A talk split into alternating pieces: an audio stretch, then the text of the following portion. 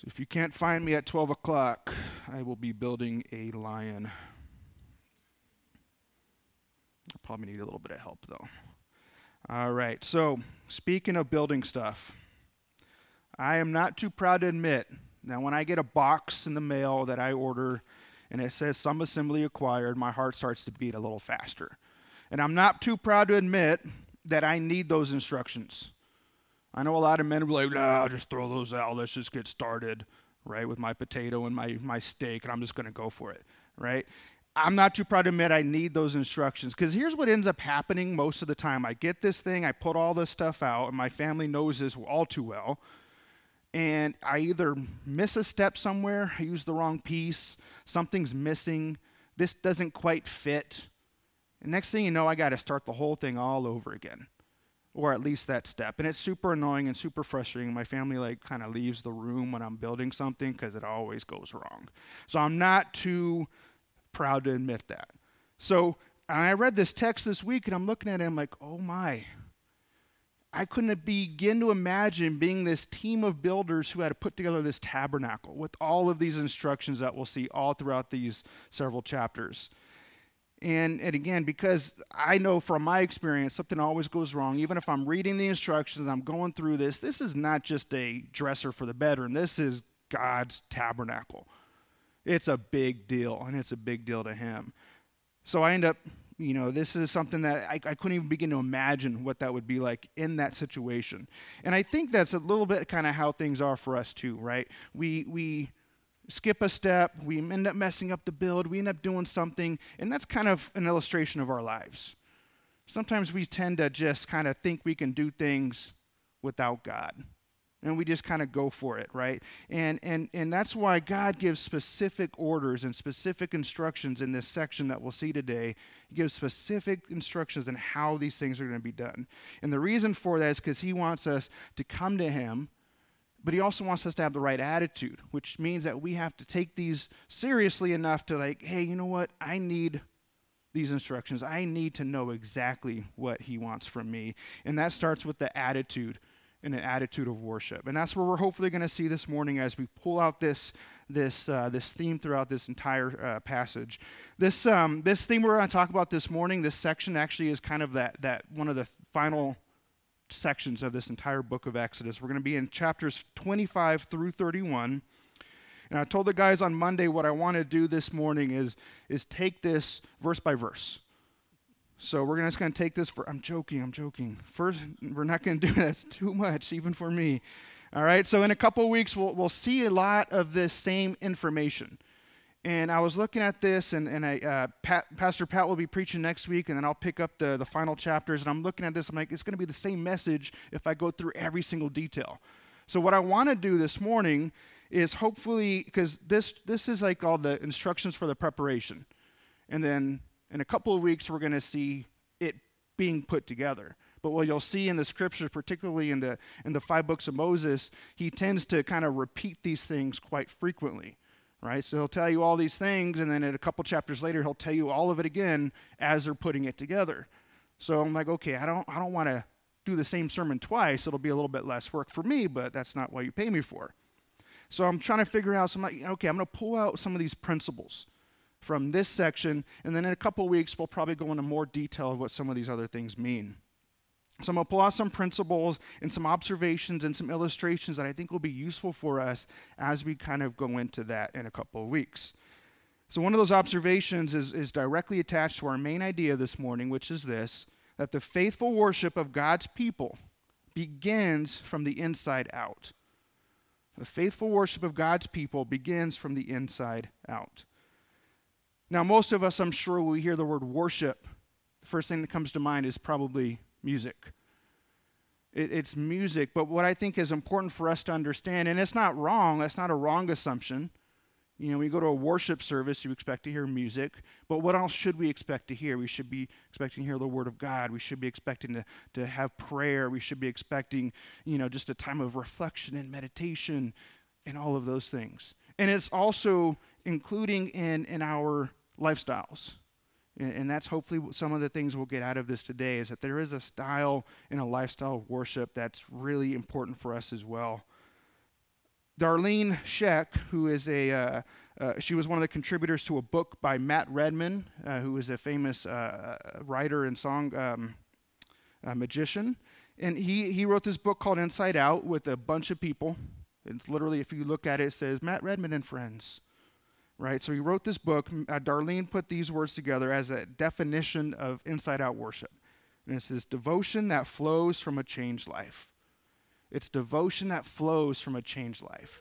So that's the whole lifestyle of worship that we'll hopefully see this morning. And this is really neat because it obviously flows so nicely of, of what we've seen these last couple of weeks.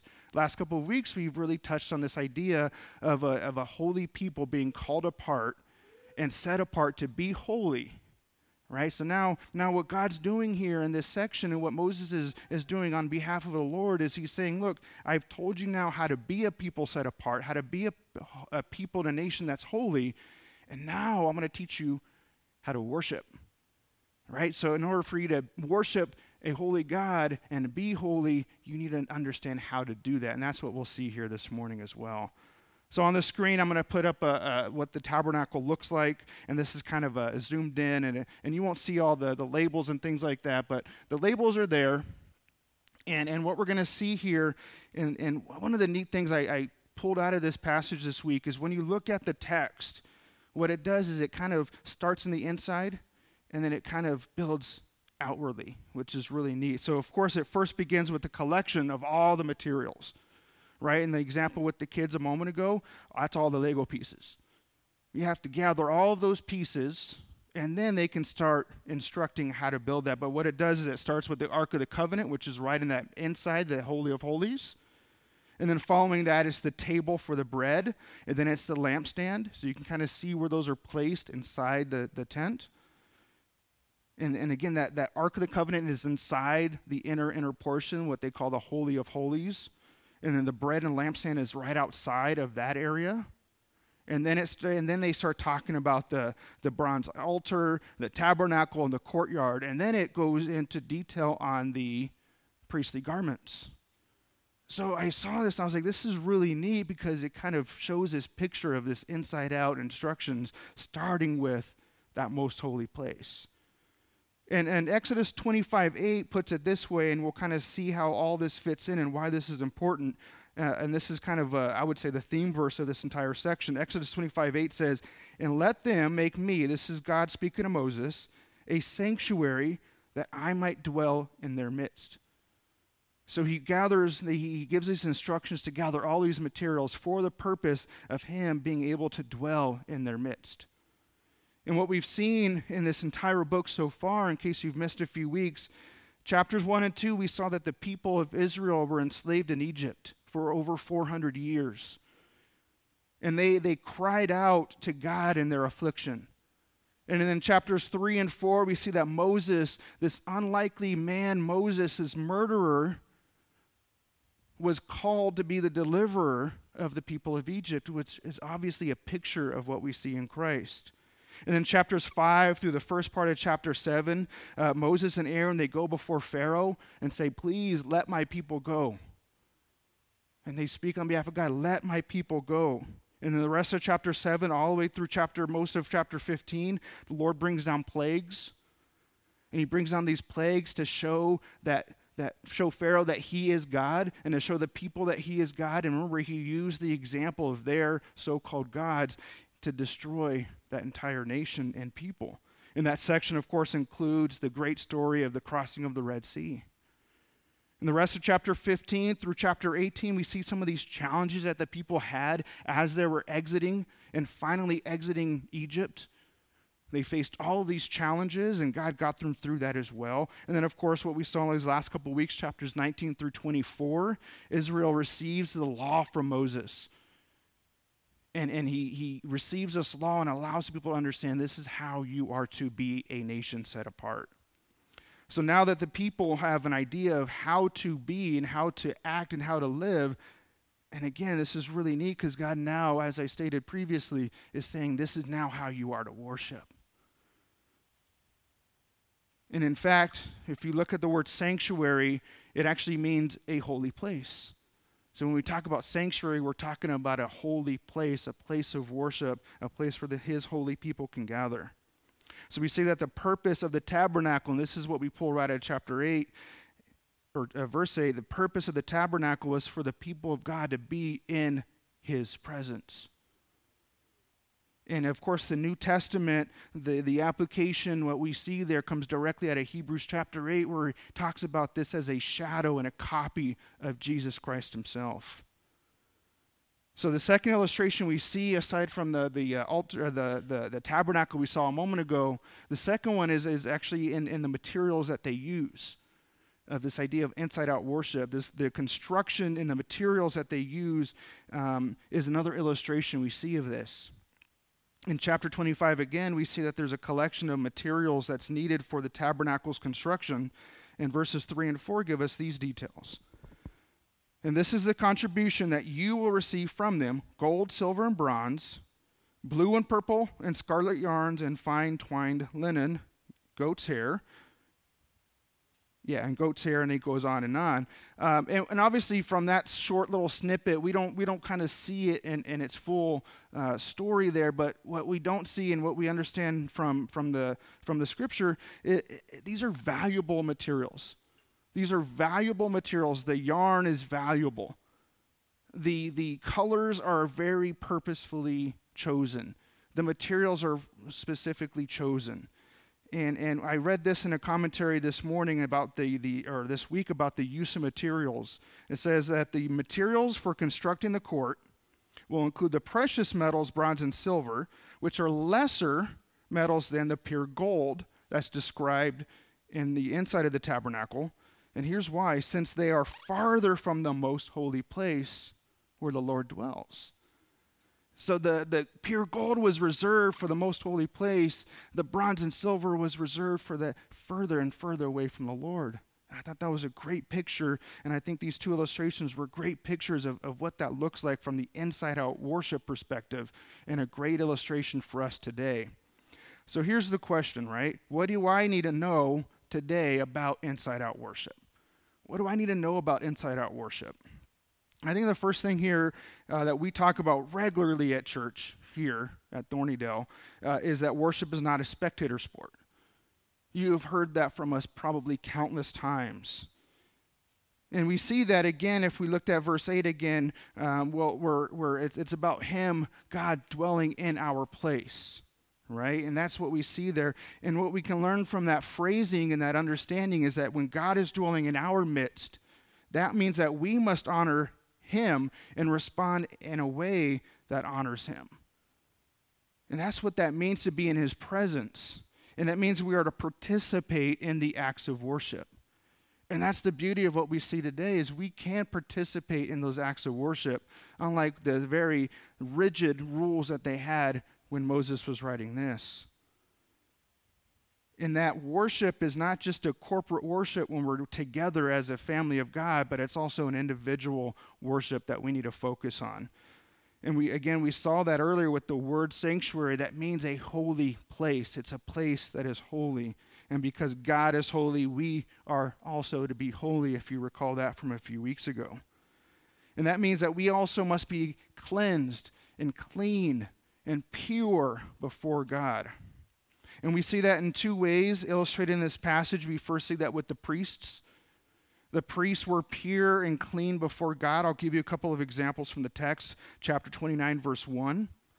It says, And that now this is what you shall do to them to consecrate them, that they may serve me as priests. Take one bull of the herd and two rams without blemish. So they, the priests were sp- specifically to be consecrated for the service that they were designed to do. Uh, verse chapter 30 verse 30 You shall anoint Aaron and his sons and consecrate them that they may serve me as priests.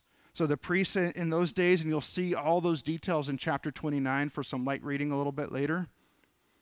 Chapter 29 you see all those details they were about the service of, of the tabernacle and the temple, they're about the service of God and they're about the service of the people. That was their role. They, their entire lives was focused in on the service of others. And that's why they needed to be cleansed before God, particularly before they went and before the Lord in his service. They had to be cleansed. In the bronze basin that's located in the in the in the courtyard area, that's what that was used for, and we see those details in chapter 30. And they were, that was used and, and made so that way they can cleanse themselves before they entered into the tent for their daily service. And so, the, obviously, the lesson for us here today is that, that we too must be cleansed before we approach a holy God. And if you recall, we saw that just a couple of weeks ago. And again, this is true for us today because remember, Peter himself called us a royal priesthood. Because we should too, each and every one of us, be about the service of God, about the service of others. And, that, and that's exactly what the priests were doing there as well. And then the next thing that we see an example of this is, is in the place and the instruments of worship. In the place and instruments of worship, they were also consecrated before God. In chapter 30, verses 22 to 25, we see that there's an anointing oil and there was incense that was made for this purpose. And, and, and we, we read these words in 26 through 29. With it you shall anoint the tent of the meeting and the ark of the testimony, and the table and all its utensils, and the lampstand and its utensils, and the altar of incense, and the altar of burnt offering with all its utensils, and the basin for it and its stand. You shall consecrate them that they may be most or made most holy. Whatever touches them will become holy. So he has even gone as far to say that everything that's used for the purpose of worship and for the purpose of this is to be consecrated and made holy as well. Everything was used, everything that was used was made and supposed to be cleansed before the God, our Father. So uh, I was thinking about this. My parents, when they had their home built in California, uh, before everything was finished, I remember them telling us that on the drywall, they wrote Bible verses on their drywall and they prayed over their home before it was done. Like in a way, they were saying, This, this is going to be your house. This is going to be a place where we can honor you. And I thought that was really neat. And they were dedicating and consecrating that home, in a sense, before God.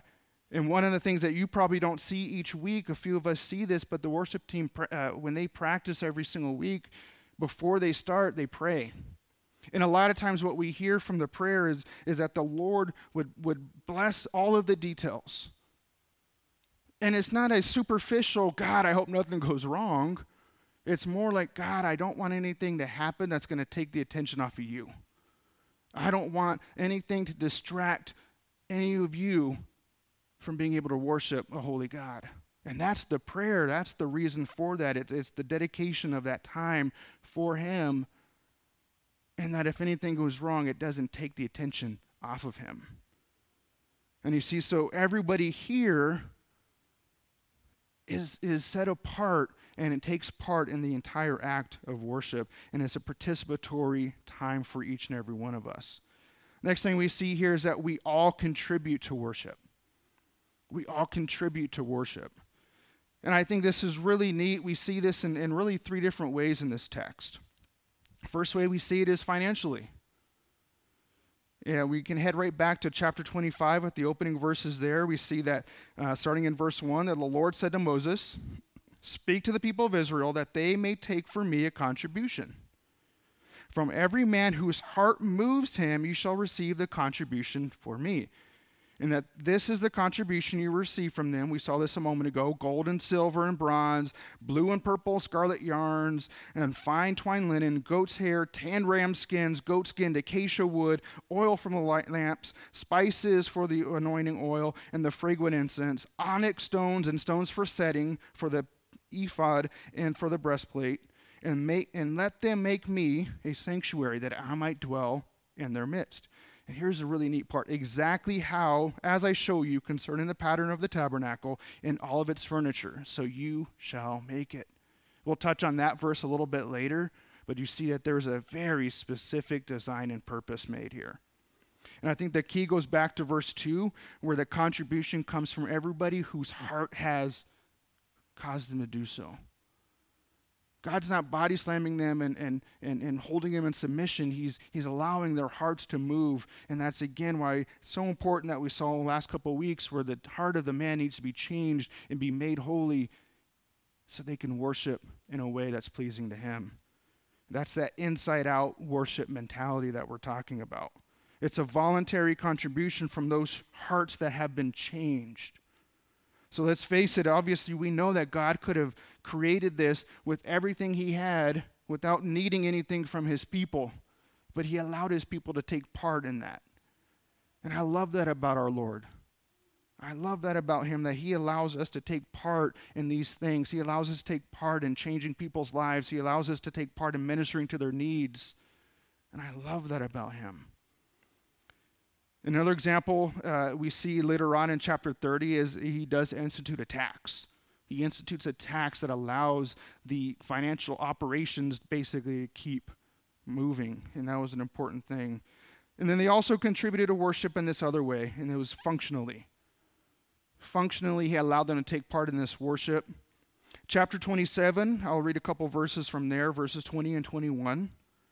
He says here that you shall command the people of Israel that they bring to you pure beaten olive oil for the light, the, that a lamp may regularly be set up to burn. In the tent of meeting outside of the veil that is before the testimony, Aaron and his sons shall tend to it from evening to morning before the Lord. And it shall be a statute forever to be observed throughout the generations by the people of Israel. So again, they're, they're, they're able to contribute, and they have contributed this oil and this, uh, and this to, to use for this light that was to be burning continuously. And of course, if you think about this idea of light, we should hopefully be reminded of, of Jesus as the light of this world. And then later on, he says that you, my disciples, are the light of this world. And that's what we're called to be. So it's a picture of that, what we'll see probably in a couple of weeks.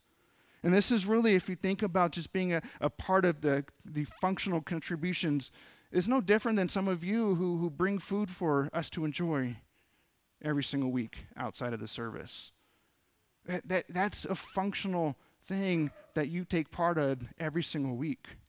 And then the third thing that takes that just a step further is this idea of service. That's another way that they contribute. Chapter 31, verses 1 through 6 reads this way. The Lord said to Moses, See, I have called by name Bezalel, the son of Uri, the son of Hur, of the tribe of Judah, and I have filled him with the Holy Spirit, with ability and intelligence, with knowledge and all craftsmanship, to devise artistic designs, to work in gold, silver, and bronze, and cutting stones for the setting, and in carving wood, to every to work in every craft. And behold, I have appointed with him Oholiab, the son of Ahisamach, of the tribe of Dan. I have all those names, and then you just throw in Dan. And I have given all the able men ability that they have made, that they may make all that I have commanded to you. I love this. Just there just so happened to be, conveniently, these very skilled men who had these skills to be able to build and to design artistically these objects. And I love that there's two real big observations. One, you see here that the Lord empowered them with the Holy Spirit. The Lord empowered them with the Holy Spirit to be able to do these things, gave them the skill and the ability and the knowledge and the craftsmanship to be able to do this.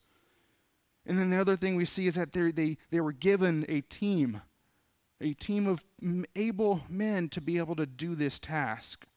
Last year we did a, a sermon series in Proverbs and uh, I think it was Pastor Pat's sermon. He made this observation on the Hebrew word for wisdom, which was really neat connection. And the same word is used here, but it's closely related to this idea of skill and the use of that skill. Right? It's great to have this skill, but if you're not using it in the way to benefit others, that's not true wisdom. And I love that illustration, that idea that God gives us wisdom, but through that wisdom, it's, it's the use of the skills that He has given us.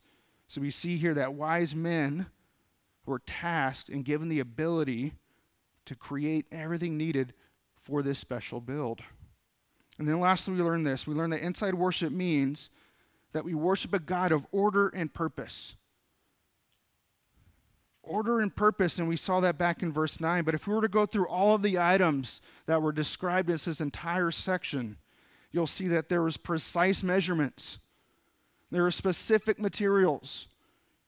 And they were all used for a specific purpose. There was nothing left over. There were none of those extra parts in that little bag. You're like, I hope these are extra parts. Nothing was left unturned. And there's really two, I, will give you a couple of examples of what we see in the detail that God uses in this section. Uh, chapter 25, verses 23 to 28. These are all the instructions on the showbread table. And it's incredible the detail that we see here. Uh, chapter uh, verse 23 You shall make a table of acacia wood. Two cubits should be its length, a cubit its breadth, and a cubit half its height. You shall overlay it with pure gold and make a molding of gold around it. And you shall make a rim around it with a handbreadth wide, and a molding of gold around the rim. And you shall make it for four rings of gold, and fasten it to the rings of the four corners at its four legs. Close to the frame, the rings shall lie as holders for the poles to carry the table. You shall make the poles of acacia wood and overlay them with gold, and the table shall be carried with these and you shall make its plates, its dishes for incense, and its flagons and its bowls with which to pour drink offerings. And you shall make them of pure gold. And you shall set the bread of the presence on the table before me regularly. Very detailed, very specific design. And here's another example of the lampstand in verses 31 and 36 of the same chapter. You shall make me a lampstand of pure gold. And this lampstand is, is what we probably know today as the menorah. You shall make a lampstand of pure gold. The lampstand shall be made of hammered work. Its base, its stem, its cups, its calyxes, its flowers shall be of one piece with it. And there shall be six branches that go out from the sides, three branches of the lampstand, one out of one side, and out of it three branches of the lampstand out of the other side. Right? You can kind of get the picture there. Three cups made like almond blossoms, each with one with calyx and flower on one branch. Three cups made like uh, almond blossoms, each with a uh, calyx and a flower on the other branch. So for that the six branches going out from the lampstand. And the lampstand itself shall be for four cups made like almond blossoms with their calyx. We we can go on and on, right? But so detailed so precise in the picture you see from it. There's tons of illustrations you can look up online that show you exactly what this looked like and it's beautiful. It's beautiful and it's detailed. And again those are just a couple of examples that that that help us to see that these it wasn't just a haphazard make me a candle make me a table. He said i need it to be designed in a specific way. And what that does is it helps us to remember that god is a god of order Monday morning, we are talking with the guys, and, and one of the things we pointed out that always comes to mind is this entire idea of, of creation and this idea of, of, of, the, of the word cosmos. And, and it, it always goes back to this idea of, of order. It always goes back to this idea of order. God created order in his creation. It wasn't this accident, it wasn't this big bang, it wasn't something that just happened to happen. God created specifically to create order, not chaos. And that's unfortunately what the world teaches us. They teach us the opposite. They teach us about chaos instead of the order in a created God who created this universe. So we've seen this morning that a faithful worship of God's people begins from the inside out. The faithful worship of God's people begins from the inside out. Because you see, a, a heart that's unchanged they won't participate in worship. They're not going to contribute to the, the, the, worship service or the, the act of worship. And a, an unchanged heart will not care to worship a God of purpose and a God of order.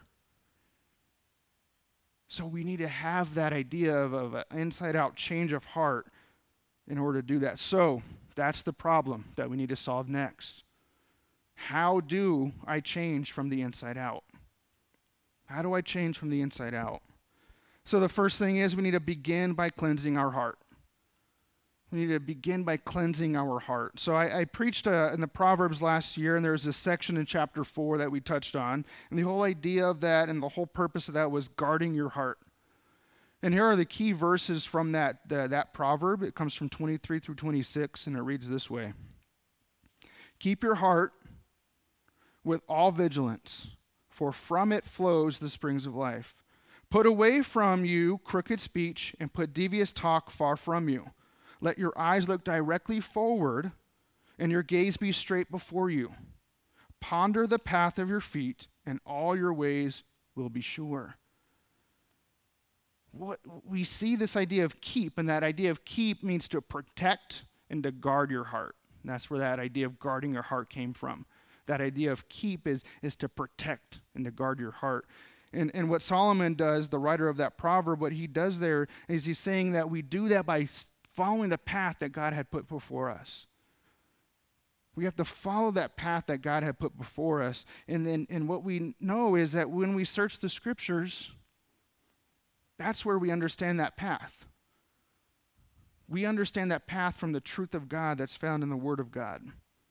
Second thing we need to do is we need to cleanse our mind. Cleanse our heart, then we need to cleanse our mind. And this really can come in, in a number of ways. But I think the, the first thing that we need to understand is that our mind should always be focused on Him. Our mind should always be focused on the work of the Father through His Son and through the work of the Holy Spirit. And if our minds aren't focused on Him, then it's going to be hard to do that. Paul said it in Colossians chapter 3 in the first couple verses. He says, If then you have been raised with Christ, seek the things that are above, where Christ is seated at the right hand of God. So set your minds on things that are above and not on things that are on the earth. When we're setting our minds on the things above, the things on the earth, most of the time is much easier to handle because we know that this is not it. We have so much more to look forward to. And because the world can be attractive, sometimes we have the tendency to lose focus on the things that are above and those things that are unseen. But Paul's words are very wise because it says here that, it, more or less, it says in so many words that when whatever our minds are focused on is generally the things that we chase after. Those are the things that we chase after. Those are the things that we think and the things that we say my mother always used to tell me, think before you speak. That's why. Because sometimes when we have things in our mind, we end up doing things that we shouldn't or saying things that we shouldn't. And that's why we need to focus and cleanse our minds there. And then finally, we need to have an attitude of worship. A friend of mine recently had a, a pretty rough week and a pretty rough day. And uh, they had posted on their social media at some point that there was, there was uh, after a really long day, sitting in their backyard, and it was one of those nice days, which they're like, you know, Wednesday was a great day, Tuesday not so much, right? This week, and and looking outside, and, and the sun was setting, and it was just an absolute beautiful thing, right? I, I like to call it God's canvas, and and it was just one of those beautiful days, and that person was like, okay, you're still there, God. It's been dark, it's been ugly, but there's your light. I see you. I see you tapping on my shoulder. I know you're still there. And we need those gentle reminders sometimes. The world is dark, but we're called to be light because Jesus is light. So I want to close this morning by reading uh, a paraphrase from the message translation, and it's from Romans chapter 12, verses 1 and 2. And it's going to be on the screen. It'll be kind of hard to, there's, it, there's a lot, lot, of, lot of words. But just go ahead and listen if you can't follow along on the screen. So here's what I want you to do God helping you. Take your everyday, ordinary life, you're sleeping, you're eating, you're going to work, and walking around life, and place it before God as an offering. Embracing what God has done for you is the best thing you can do for Him. Don't, be well, don't become well adjusted to your culture that you fit into it without even thinking. Instead, fix your attention on God. You will be changed from the inside out. Readily recognize what He wants from you and quickly respond to it.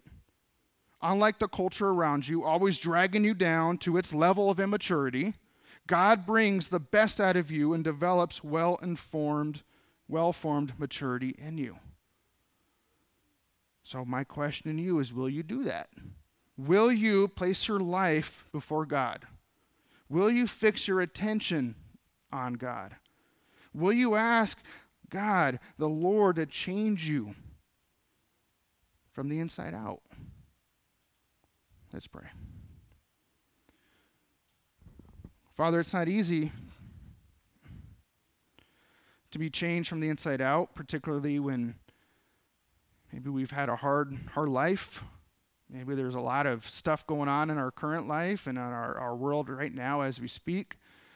Maybe, maybe we're hurting inside and nobody even knows about it. Maybe we're struggling to get by each day. So help us, Father, to lay all that to your feet. Help us to lay all that before you. Help us to, to fix our eyes on your promises. Because really, God, that's that's that's what we're able to do. That's the the you control all things. So when we recognize that and we, we give that to you and we put that before you, Father, we could still rejoice even when it's dark outside, even when it's difficult. And in those times where it's most difficult, we can remember who you are and what you've done and what you've promised for us. So help us to do that now. If we're struggling, if somebody in this room is struggling, Father, I ask that you just speak to them, that you help them to see who you are, what you have done, what you're planning for them in your life. Reveal to them their purpose, and let them to look forward, Father, to what you have promised. And give them that joy that they may be lacking in this very moment. I ask these things, God, in Jesus' name.